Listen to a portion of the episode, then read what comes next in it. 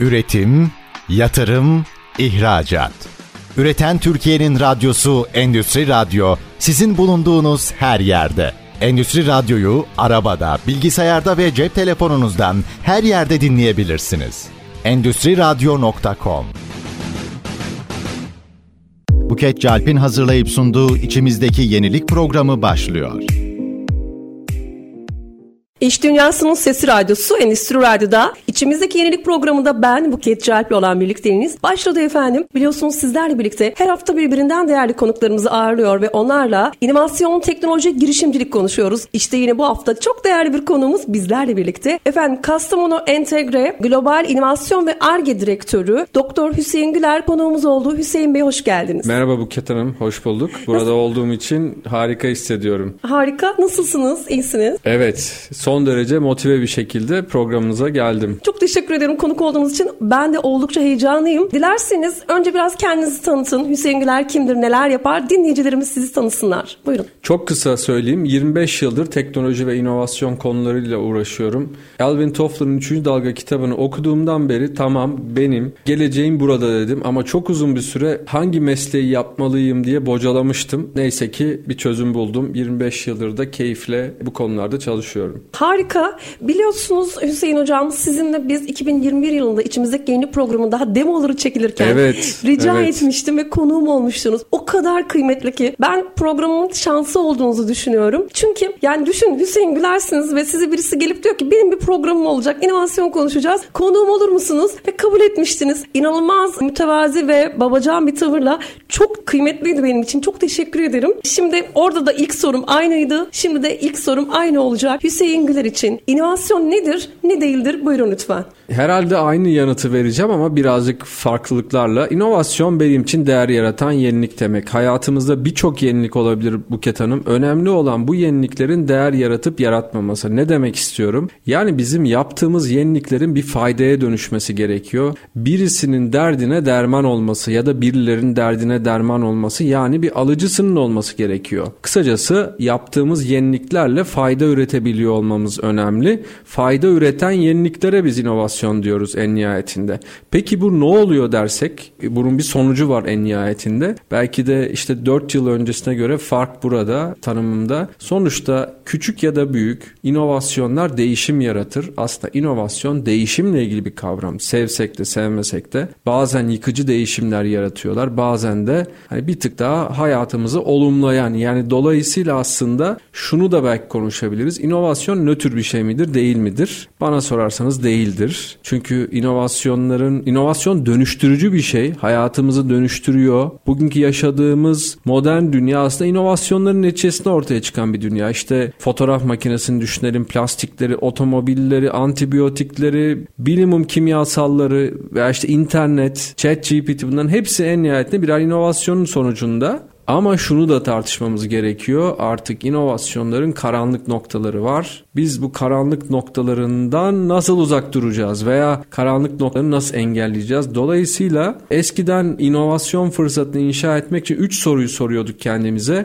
İhtiyaç var mı? Yapılabilir mi? Yapmaya değer mi? Artık bu 3 soru yetmiyor. Biliyorsunuz buna inovasyonun tatlı noktası diyorduk. Alex Osterwalder ya da İdo ekolü böyle tanımlıyordu. Şimdi bu yetmiyor. Benim 2 küçük katkım var. Bir, her ne tip inovasyona kalkışırsak kalkışalım, bu belli etik sorular, daha doğrusu etik açıdan sorunsuz olmalı. Ne demek? Birisinin hayatına veya dünyadaki herhangi bir varlığın hayatına zarar vermiyor olması lazım. Hem bizlere, hem dünyamıza, hem de doğamıza iyi gelen inovasyonların peşinde olmamız gerekiyor. İkincisi de bununla yine bağlantılı, sürdürülebilir inovasyonların peşinde olmamız gerekiyor. Çünkü tahribatlar ortada. Dolayısıyla artık bu beşli skala bakmamız gerekiyor. Yani değer yaratan yenilik evet ama yetmiyor. Evet, gezegen odaklı inovasyon diye tanımlamalar da var. İnovasyon geliştikçe gerçekten yeni tanımlamalara da ihtiyaç duyuyor diye düşünüyorum. Şimdi siz ülkemiz için çok önemli bir firmada, oranın Global Ar-Ge ve İnovasyon Direktörüsünüz. Firmanızın inovasyonu nasıl tanımladığını ve şirketin inovatif projelere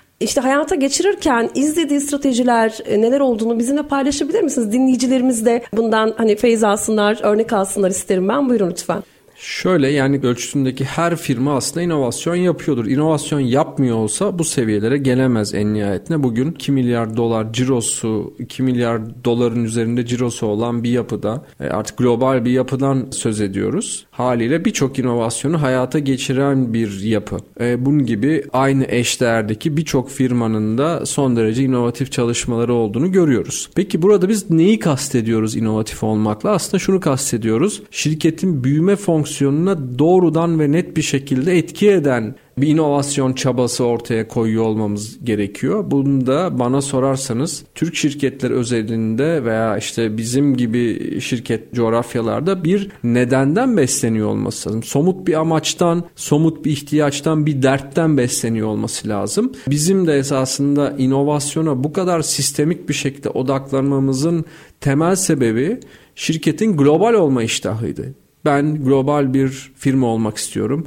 Global ölçekteki normları, uygulamaları özümsemek, bunlarla birlikte fark yaratmak, dünya ölçeğinde Türkiye'den çıkan bir global marka olmak istiyorum vizyonun bir parçası olarak inovasyon ve marka değerini arttırmak öne çıkan iki husus olarak bizim Turquality yolculuğumuz esnasında belirdi ve o dönem çok içten bir öz eleştiri yaptık. Dedik ki bizim inovasyon için niyetimiz var fakat metotlarımız yok. Peki o zaman metotları nasıl geliştireceğiz? İşte o zaman konu ister istemez sistem düşüncesine geliyor. İnovasyon sistemleri nasıl kurarız? Kurumsal ölçekte bunları nasıl kurarız? Bunların etrafında işe yarayan, değer üreten pratikleri nasıl inşa ederiz? Dolayısıyla öne çıkan alt basamaklar şunlar oldu. Eğer bir sistemden bahsediyorsak bunun bir amacı olacak, alt bileşenleri olacak ve alt bileşenler arasında da anlamlı bağlantılar, anlamlı ilişkiler. Aslında dert buralardan başladı ama tek cümleyle özetlemek gerekirse şirketin global büyüme yolculuğunda fark yaratan uygulamaları hayata geçirmek diyebiliriz. Harika. Hemen hız kesmeden yine firmanız üzerinden bir soru daha yöneltmek istiyorum size. Üst üste 3. kez Tim inovasyon lideri oldu firmanız. Bu başarınızı duyururken yaptığınız paylaşımda bir tabir kullanmışsınız. Dünyaya referans olacak Türk inovasyon modeli. Hı. Nedir bu model? Merak ediyorum. Buyurun. Tabii ki ödüller önemli ama bir ödülü aldıktan sonra aslında o sizin için geride kalmış oluyor. Artık onu bir sene sonra tekrar aldığınızda aynı tatmini yaşamıyorsunuz. Veya işte doğru yolda mıyım? Hala doğru patikada mıyım sorusunu sormanız gerekiyor. Bu var, yani ben Türk şirketlerinin kendine özgün inovasyon modelleri inşa edebileceklerine inanıyorum. Yani bir dönem mesela şunu çok konuşuyorduk. İşte Finlandiya modelini çok konuşuyorduk. Daha öncesinde İrlanda modelini çok konuşuyorduk. Şimdi Kore modelini çok konuşuyoruz. Ne bileyim Silikon Vadisi modelini çok. Ama bunların tamamında evet bize uyan belli noktalar var. Ama bize uymayan da çok nokta var. Dolayısıyla bizim her şeyden önce hazır bir modelden ziyade kendi stilimizi yansıtan, kendi iş yapma, değer üretme yaklaşımımızı yansıtan, köklerimizden beslenen ama bizi de daha ileriye fark yaratmamıza yol açacak bir tarz geliştirmemiz gerekiyor. Peki bu tarz nasıl olur? Yani şimdi Türk firmalarının global ölçekte fark yaratan Türk firmalarına baktığımızda birkaç tane özellik öne çıkıyor. Bir tanesi bir girişimci ruh. Şirket içerisinde evet bürokrasilerden söz ediyoruz ama böyle muazzam bürokratik yapılarımız yok şirketlerde. Risk alma iştahımız çok fazla. Fırsatları öncü bir şekilde görüp bu fırsatlara radikal hamleler yapabiliyoruz. Şimdi bunlar okey. Global ölçekte fark yaratan firmalarımıza baktığımızda bu özellikler karşımıza çıkıyor. Ama neler eksik diye baktığımızda bir defa kurumsal performans değerlendirmesi yaklaşımımızda eksiklikler var. Tasarım odaklı düşünce stilini adapte etmede sorunlarımız var. Dijital analitik yetkinlikleri tam olarak kullanamıyoruz. Şimdi buna yapay zeka da eklendi. Öbür taraftan da inovasyonu şirketin bir büyüme motoru olarak tanımlamada sıkıntılarımız var. Şimdi bunları harmanlayan bir modeli nasıl hayata geçireceğiz? Bana sorarsanız işin özü burada temelde bir nedenle başlamak. Ben neden inovasyon yapmak istiyorum? Bu inovasyon hangi farkları doğuracak? Bugüne kadar biz bu meseleye çoğunlukla alttan yukarıya doğru baktık. Hani nedir? Şirket içerisinde genç arkadaşlar var. İşte startupları biliyorlar. Yeni konuları takip ediyor. Onlar üzerinden yürüsün yaklaşımı. Bunun ben yetersiz olduğunu görüyorum. İnovasyon yaklaşımı çok net bir şekilde karar alıcılardan başlamalı. Karar alıcılar şirketin neden inovasyon yapmak istediğini net bir şekilde tanımlıyor olmaları gerekiyor. Şirketin bütçesine, KPI ile EBITDA hedeflerine, finansal pozisyonu ile ilgili hedefleri koyanların inovasyon iştahını oluşturmaya ihtiyacımız var. Bence Türk inovasyon modeli buradan başlamalı. Yani şirket stratejisine entegre olmuş, şirket stratejisine, şirketin büyümesine, EBITDA'sına net katkı yapan bir inovasyon yaklaşımı ortaya koymaya ihtiyacımız var. Dolayısıyla şimdi bunu yaptığımız takdirde Buket Hanım, Ar-Ge'nin rolünü tanımlamaya başlıyoruz. İnovasyonun rolünü de tanımlamaya başlıyoruz. Temelde esasında McKinsey'nin 3 ufuk modelinde ortaya konan 70-20-10 ilkesiyle düşünüyor olmamız gerekecek. Ne demek? Eforumuzun çok büyük bir kısmını biz mevcut işlerin iyileştirmesine veriyor olacağız. Mevcut iş modelimizi daha verimli bir şekilde çalıştırıyor olmamız lazım. Değer yaratan yeniliklerin büyük bir kısmı, hani sizin de vurguladığınız, optimizasyon işlerine gidecek, okey. Tasarruf projelerine gidecek. Üründeki ufak tefek update'lere gidecek. Önemli bir kısmı, yine %20'lik payı, iş modelimizi esnetmeye gidecek. Yani bugüne kadar değer üretmediğim, mevcut iş modelimle ilgili ne tip fırsatlarım var? Buna odaklanacağız. Ama yine de biz burada bir payı, tamamen yeni olanı da tasarlamaya bir pay ayırmamız gerekiyor. Şirketin bulunduğu sektöre göre bu değişebilir. %10, %20 olabilir. Dolayısıyla artık bizim şirketlerimizin çift elli ya da çift kanatlı olmaya ihtiyacı var. Ambidextrous organizations ya da işte çift kanatlı, çift elli organizasyon dediğimiz, evet, bir el bizim bugünümüzü kurtaracak. Buna biz inovasyonla somut katkılar yapıyor olacağız. Daha çok gelir, daha çok EBITDA için tasarruf projeleri, üründe ufak tefek pazar geri bildirimleri, iyileştirmeler, Ar-Ge buna hizmet edecek. Ama bir kolumuz da tamamen yeniyi inşa etmek üzere olacak. Bunu bugüne kadar yapan Türk firmaları az ama ben artık bunları yapabileceğimize inanıyorum. Evet, çok teşekkürler. Ben hemen buraya bağlantılı olacak bir soru daha yöneltmek istiyorum Hüseyin Hocam. Şirket içerisinde güçlü bir inovasyon kültürü oluşturmak için hangi adımlar atıyorsunuz ve çalışanlarınızı yenilikçi düşünmeye nasıl teşvik ediyorsunuz? Şimdi kültür mü, strateji mi? Bu çok standart bir tartışma konusu. İşte Peter Drucker'ın kültür strateji kahvaltı niyetine yer sözü sıkça böyle bu konuyu konuşurken gündeme geliyor haliyle. Tabii Peter Drucker gerçekten böyle bir şey söyledi mi söylemedi mi bilmiyorum. Söylediğini varsayarsak bizim en nihayetinde ben tersten bakıyorum. Yani sonuçta hangi adımı atarsak atalım bunun bir nedeni olmalı. Neden nedir? Stratejiyle bağlantımızdır. Yani dolayısıyla bizim kültür oluşturmak üzere attığımız adımların da en nihayetinde gitmek istediğimiz yönle bir uyumluluğun olması gerekiyor. Dolayısıyla hani bunca yıllık tecrübeden sonra geldiğim nokta şu: büyük böyle dönüşüm lafları, dönüşüm lansmanları, dönüşüm projeleri ortaya koymaktansa açıkçası küçük pratikler inşa etmenin derdindeyim. Yani inovasyon kültürünün şirket içerisinde küçük pratikler yoluyla ben oluşturabileceğine inanıyorum. Yani butik hareketler diyelim. Ne demek istiyorum? Küçücük bir alanda bile olsa fark yaratan, ya evet bu işe yaradı, bireyde fark yarattı, fonksiyona fark yarattı veya şirkete fark yarattı diyebileceğimiz küçük pratikleri biz nasıl inşa edebiliriz ve bu pratikleri nasıl çoğaltabiliriz? Tabii burada birkaç tane nokta var. İşte insanı konuşmamız gerekiyor, hiyerarşiyi konuşmamız gerekiyor, hedefleri, yöntemleri, metotları konuşmamız gerekiyor. Bir defa şu net ki inovasyonu insanlar yapıyor. Evet, yapay zeka inovasyon yapar mı diye tartışıyoruz ama yapay zekanın yapabildiği bir şey, her şeyi yapar. Herkes yapar. Dolayısıyla bizim en nihayetinde ayırt edici olanın peşinde koşmamız gerekiyor. Ayırt edici olacak olanı yine beyinlerdir. Yani biz bu beyinleri kolektif bir amaç etrafında nasıl bir araya getirebiliriz? Birbirine benzemezleri nasıl buluşturabiliriz? Güçlü bir amaçlı tabii ki. Sonra bu arkadaşlarımıza belli tekniklerle tanıştırıyor olmamız çok önemli. İşte tasarım odaklı düşünce, yalın yeni girişim, çevik metotlar veya işte jobs to be done gibi. Peki tanıştırdık ama buna yönelik şirketteki bir problemden, bir meseleden beslenen pratikler inşa etmeye ihtiyacımız var. Evet, bir gerçek bir problem bulacağız. Bu probleme de sistemli yollarla bilinçli ve niyetli bir şekilde çözüm bulacağız. Sonra ne yapacağız? Buket Hanım, bu çözümü olabildiğince görünür kılıp ölçeklendireceğiz. Yani ne demek? Önce hızlı kazanımlar, sonra görünür kazanımlar, sonra da büyük kazanımlar. Ben böyle bir patika tanımlıyorum. Hani böyle büyük dönüşüm hedefleri tanımlamaktan ziyade, ortaya koymaktan ziyade dar alanda biz şirket için yeni metot ve yeni yaklaşımlarla hangi işe yarayan pratikleri inşa edebiliyoruz? Bu pratikler ne ölçüde fark yaratıyor? Bu farkı neleri değiştirirsem çoğaltabilirim? Bu sürecinde aktörleri kimler? Bu aktörleri, bu başarıları nasıl onurlandırıp yeni projeleri nasıl katalizör veya öncü hale dönüştürebiliriz? Tabi burada ister istemez şirket çeperlerinin bir tık esnetilmesi, durumsal olarak gerektiğinde startupların veya üniversitedeki akademisyenlerimizin de bu projelere ana hedef doğrultusunda dahil edilmesi önemli. Yani ben meseleye böyle bakıyorum. Kültür nasıl inşa edilir sorusunu soruyorsanız eğer, bence pratikten inşa edilir. Bu pratiğin de mutlaka stratejiyle uyumlu olmasını önemsiyorum. Harika. Şimdi dilerseniz kısa bir araya gidelim. Dönüşte tekrar sorularımızla devam edeceğiz. Üretim, yatırım, ihracat. Üreten Türkiye'nin radyosu Endüstri Radyo, sizin bulunduğunuz her yerde. Endüstri Radyo'yu arabada, bilgisayarda ve cep telefonunuzdan her yerde dinleyebilirsiniz. endüstriradyo.com.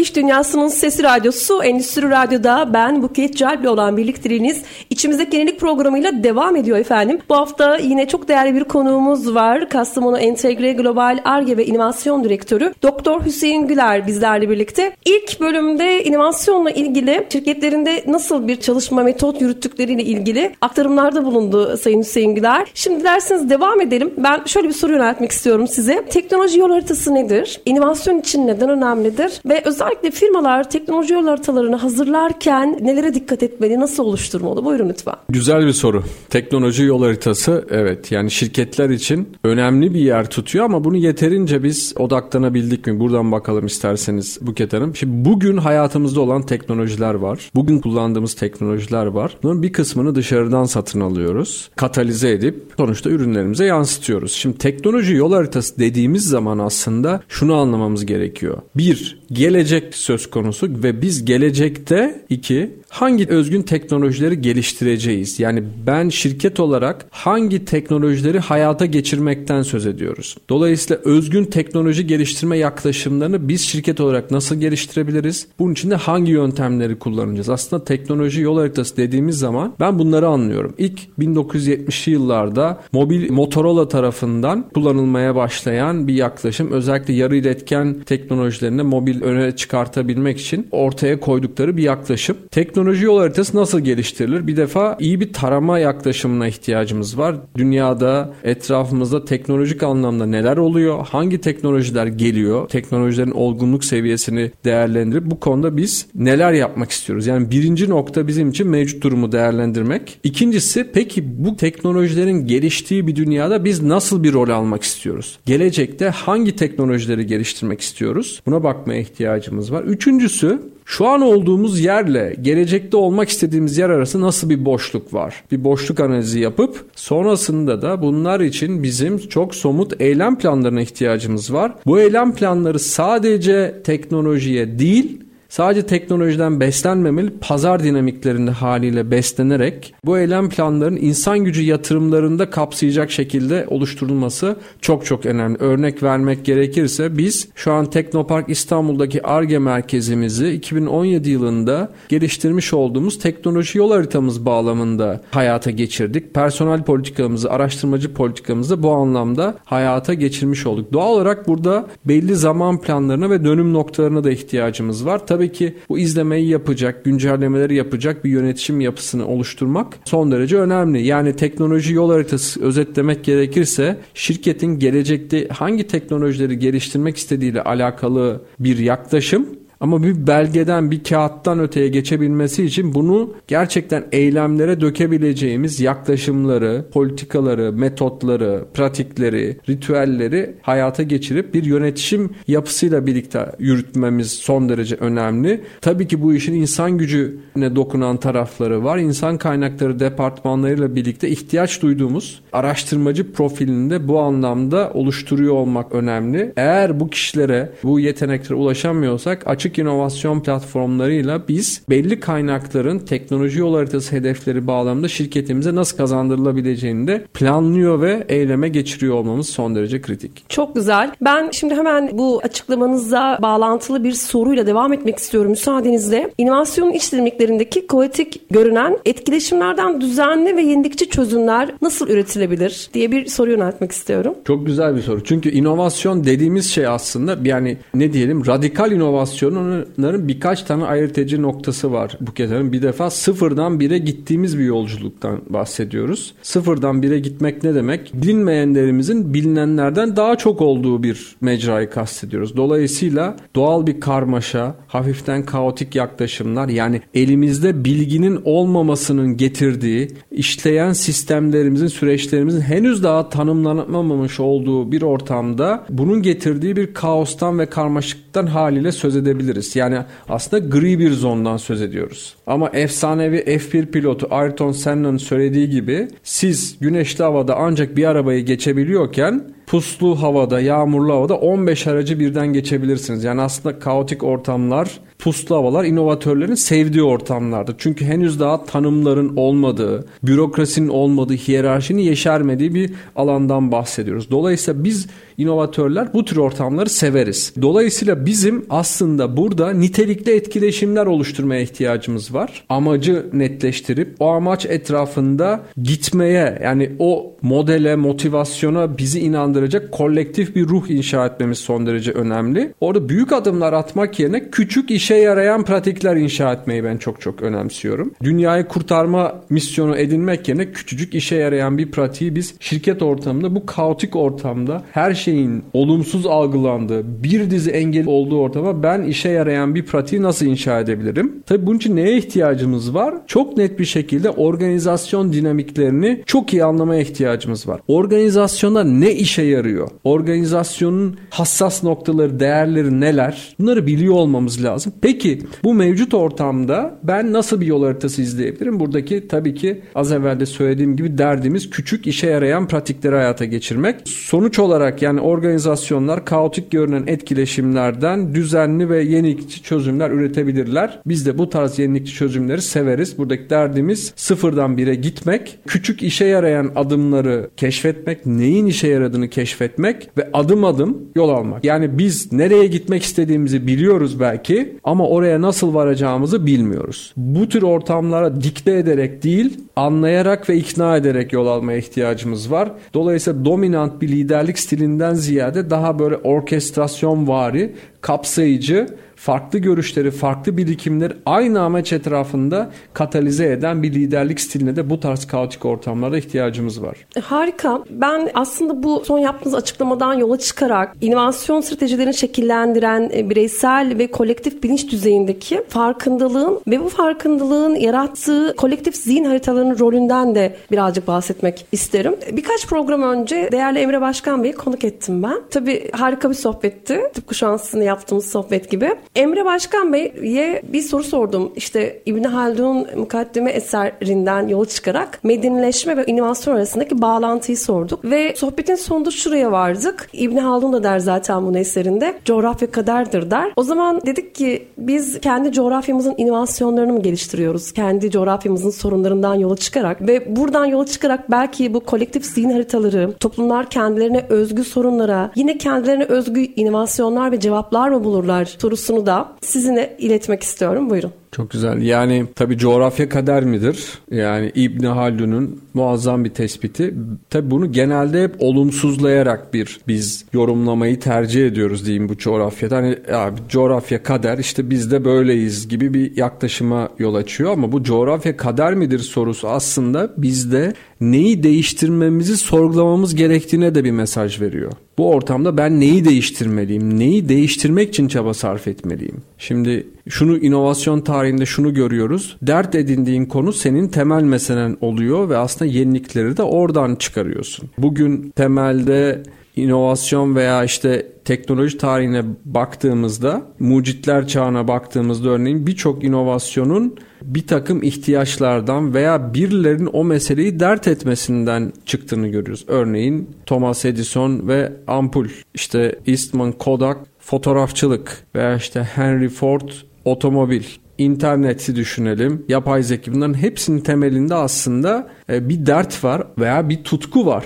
Evet, yani evet, coğrafya kaderdir belki de ama tutkum var, isteklerim var, dertlerim var ve bu dertleri çözebilecek de aklım var. Benim aklım tek başına yeterli olmasa bile başka akılları ben bir araya getirebilirim. Kolektif bir ruhla devam edebilirim. Şimdi geçmişten bugüne fark ne diye sorarsanız Buket Hanım, temelde birkaç tane farkımız var. Birincisi, birçok metot biliyoruz inovasyona dair. Yani inovasyonun artık mucitlerin işi olmadığını, sadece bir metodik bir çaba olduğunu görmüş olduk. Hayatımızda birçok kolaylaştırıcı teknoloji var. Yani biz o teknolojiler sayesinde ateşten başlayıp bugünlere gelebildik. Fakat muazzam bilgi yığını, muazzam teknolojiler problemleri de daha komplike hale getiriyor. Bu komplike problemleri çözmek için daha metot, teknoloji ve insanın birikimine ihtiyacımız var. Bunları da tarihsel birikimlerle buluşturmaya ihtiyacımız var. En nihayetinde teknolojide, inovasyonda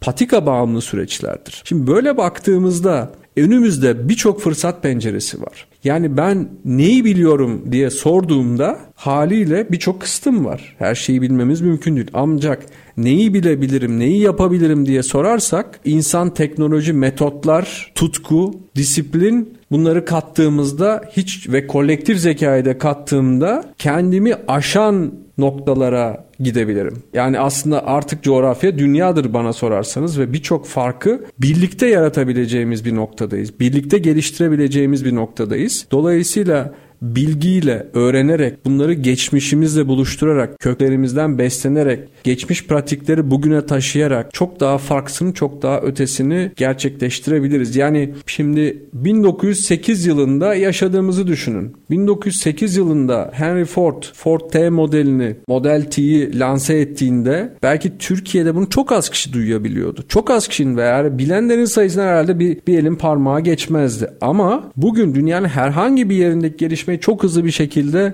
duyuyoruz, haberimiz oluyor. Ona göre bizim bir aksiyon alıp daha ötesini düşünme, daha ötesini hayal etme, ona yönelik adımlar atma, araştırmalar yapmak, Ar-Ge'ler yapmak, farklı insanlarla bir araya gelme imkanımız var. Yani bunu değerlendirip değerlendirmemek tamamen ve tamamen bizim elimizde. Harika. Bu bölümde özellikle patika bağımlısı süreç dediğiniz inovasyon için yeni bir şey daha öğrenmiş oldum. Bayıldım bu betimlemeye. Şimdi kısa bir araya gidelim. Son bölüm için tekrar burada olacağız. Reklamlar. Üretim, yatırım, ihracat.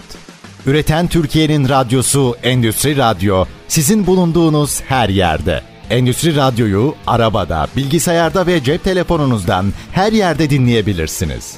endustriradyo.com.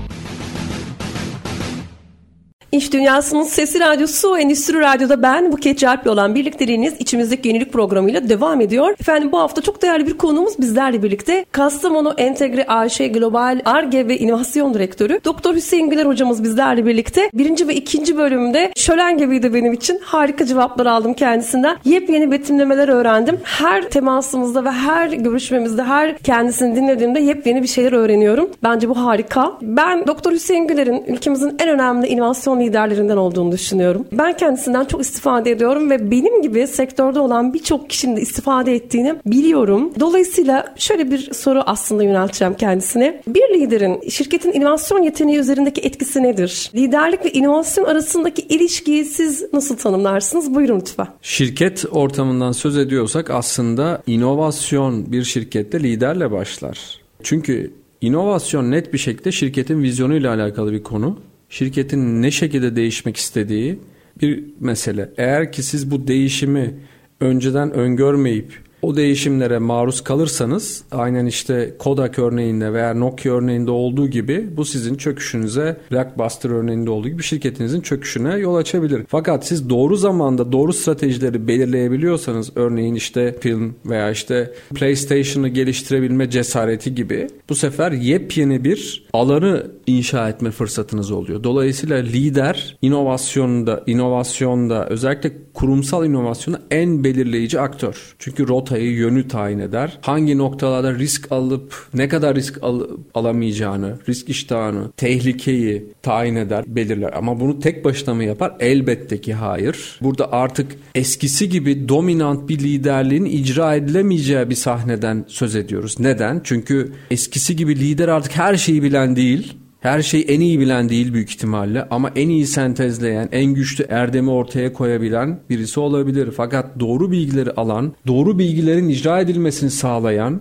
doğru sentez ortamları oluşturabilen bir insandır. Dolayısıyla birbirine benzemeyenleri bir araya getirip aynı amaç etrafında buluşturabilen kişidir inovasyon lideri. Bunu aşamalandırabilen, hızlı kazanım, görünür kazanım, büyük kazanımlar, iştahı etkin bir şekilde yönetebilen kişidir aslında. Tabii ki lider aslında birçok lideri yetiştirebilirse esasen lidere dönüşmüş olur. Şirket ortamına baktığımızda inovasyon veya inovasyon çabaları pek doğal olarak direnç getirir. Bu gayet doğal bir şey. Şimdi inovasyonda direnç var diye artık itiraz etmenin bir şeyi yok, anlamı yok. Çünkü biliyoruz zaten dirençlerin olacağını. Peki bu direnci ben nasıl aşacağım? Hangi yöntemlerle aşacağım? Hangi adımlarla aşacağım? Bunun üzerine kurgular yapıp şirket içerisindeki sosyal karizmasıyla, sosyal etki gücüyle potansiyel inovasyon veya yeni fikirlerin katillerine ikna edebilen, sosyal bir alan, sosyal bir topluluk inşa edebilen kişi veya bunların oluşumunu teşvik eden, şirket içerisindeki yetenek portföyünü güçlendiren, çünkü insanlar olmadan, bilgi olmadan,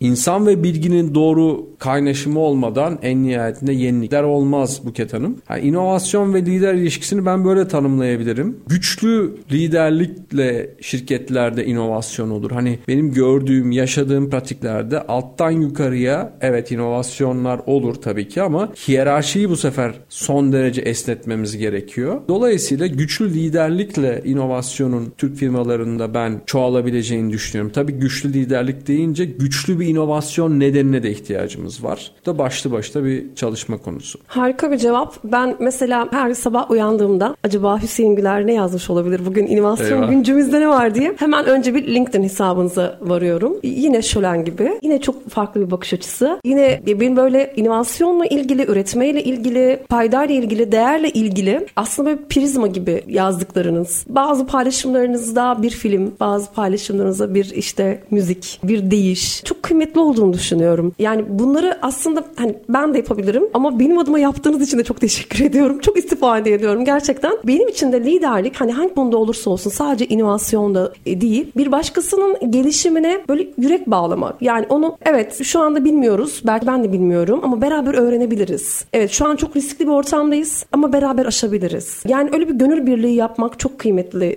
zannediyorum ekiple birlikte. Şu an ben mesela bir kuluçka merkezinde koordinatörlük yapıyorum. Bir takım kısıtlarımız var ve bu kısıtları aşmak için uluslararası projelere başvuruyoruz.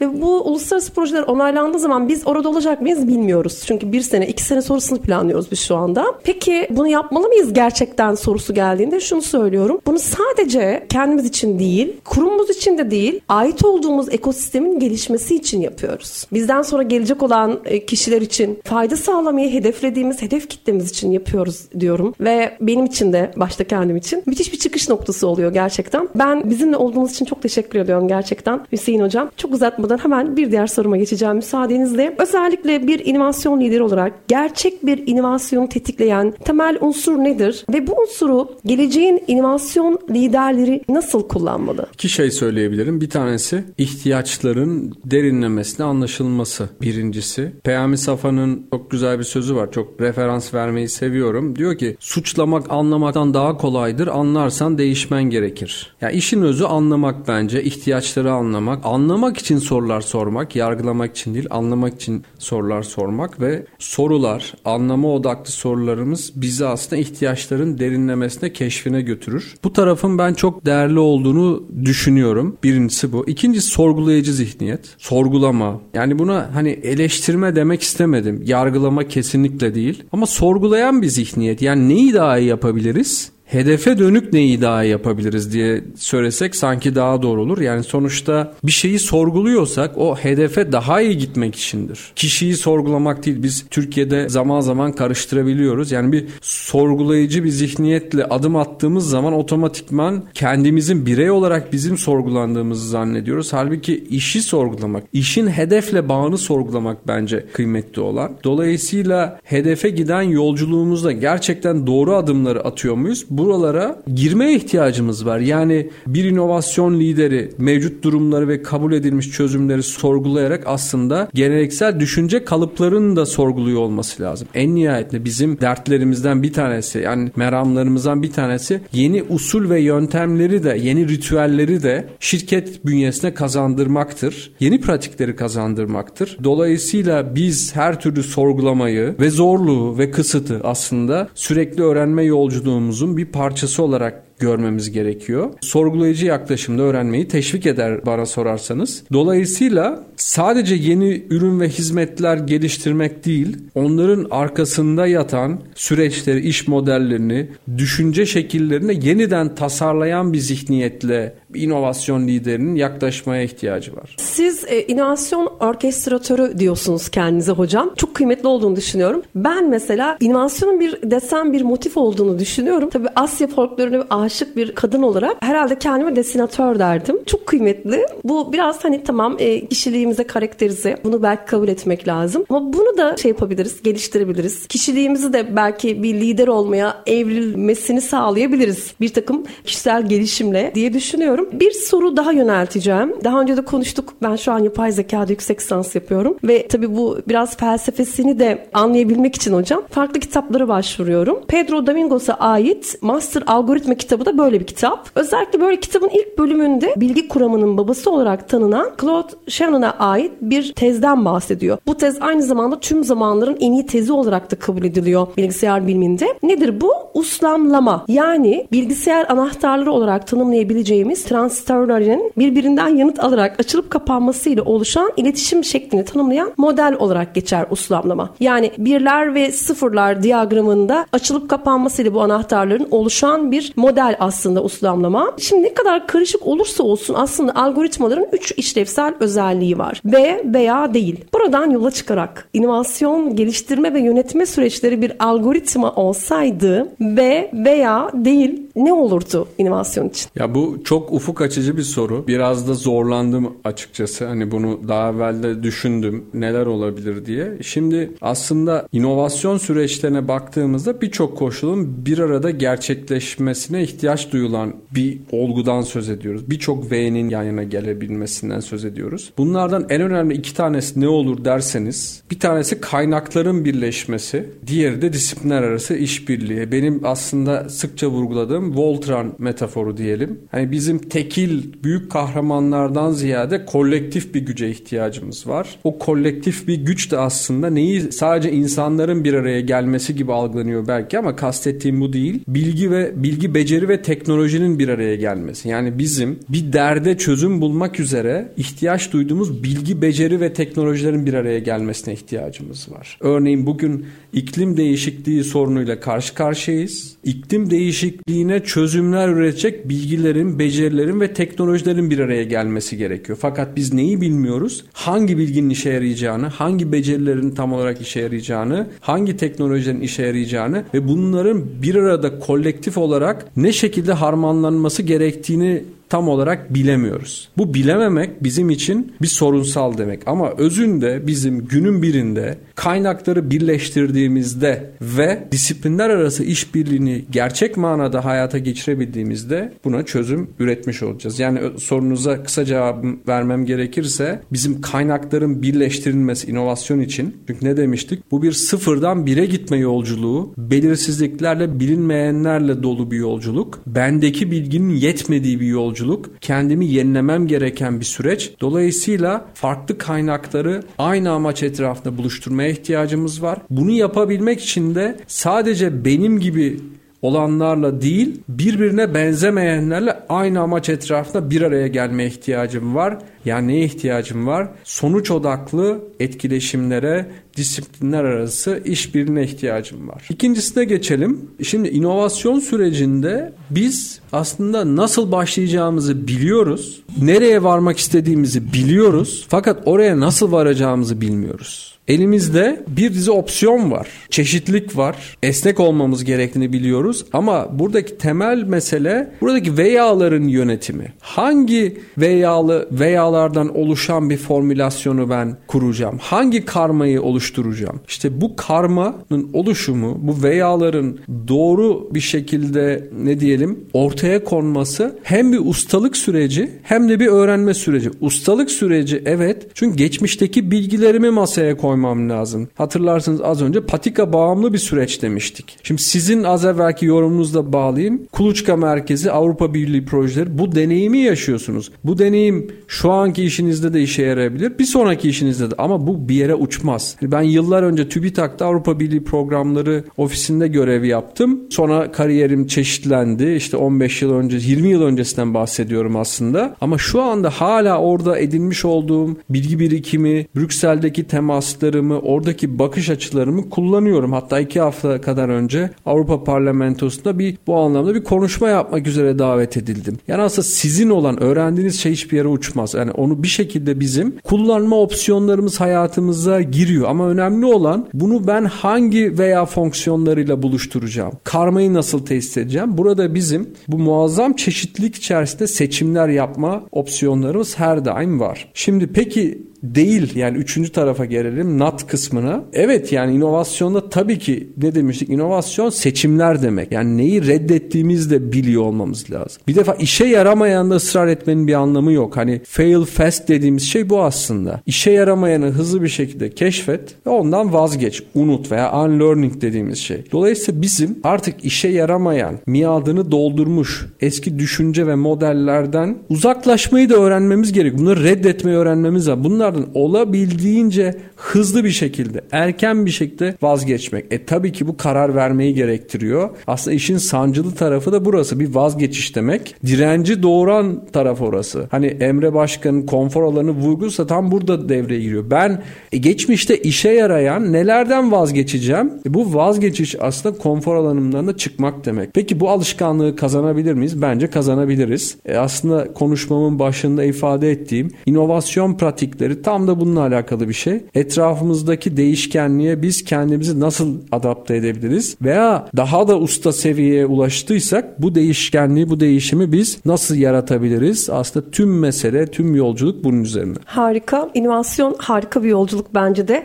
Deneyimlerden gelişen bir yolculuk olduğunu da düşünüyorum inovasyonun aynı zamanda. Benim için mesela şu radyo programı müthiş bir yolculuk. İnovasyonla ilgili çünkü söyleyecek çok şeyim vardı. Okumak istediğim, paylaşmak istediğim çok şey vardı. Fakat yazarken aktaramadığımı fark ettim ki yani okumaktansa yazımın daha kıymetli olduğunu hep inandım ömrüm boyunca. İyi de yazdığımı düşünmeme rağmen bir türlü istediğimi aktaramıyordum ve radyo yayınlarına başladım. Çok şey öğrendim. Çok yol kat ettim. Siz bana ilk radyo programında şey demiştiniz bittikten sonra hani her zamanki gibi insanları üretmeye, sağduyulu üretmeye teşvik eden bir lider olduğunuz için şöyle bir uyarıda bulunmuştunuz. Çok politika düzeyinde sorular hazırlamışsın. Çok politika düzeyinde konuştuk ama dinleyicinin hedef kitlen sanki böyle değil firmalar gibi demiştiniz. Ve bu beni çok etkilemişti. Sonraki sorularımda böyle devam etmişti. Ben giderek aslında ismiyle müsemma bir yayın yapmaya başladım. Yenilik gerçekten içimizde bu insanla, insanın yetenekleriyle, yaratılışıyla çok karakterize bir şey olarak görmeye başladım. Bunu da bu 70 küsür tane konuğum aslında sebep olmuş oldu. Çok kıymetliydi. Harika bir yayındı. Çok teşekkür ediyorum tekrar konuk olduğunuz için. Tekrar bir arada olmak dileğiyle inşallah. Çok teşekkür ederim. Çok keyifli bir sohbet oldu. Şunu da söylemiş olayım. Bugün bir taraftan dünyada yaratıcılık ve inovasyon günü. Şu an çekim yaptığımız gün. Öbür taraftan da benim şirketimdeki 9. yılımı tamamladığım bir gün. 2 tane özel güne denk gelmesi bu programın benim için ayrıca kıymetliydi. Sorularınız harikaydı. Çok şey öğrendim. Öğretici bir program oldu benim için de. Çok teşekkür ederim. Çok naziksiniz. Gerçekten çok teşekkür ediyorum. Nasıl kapatacağım? Efendim Dünya İnovasyon ve Yaratıcılık Günü'nde Türkiye'nin en önemli inovasyon liderlerinden biriyle Doktor Hüseyin Güler'le içimizdeki yenilik programını kapatıyorum. Haftaya görüşmek üzere. Yenilik içimizde.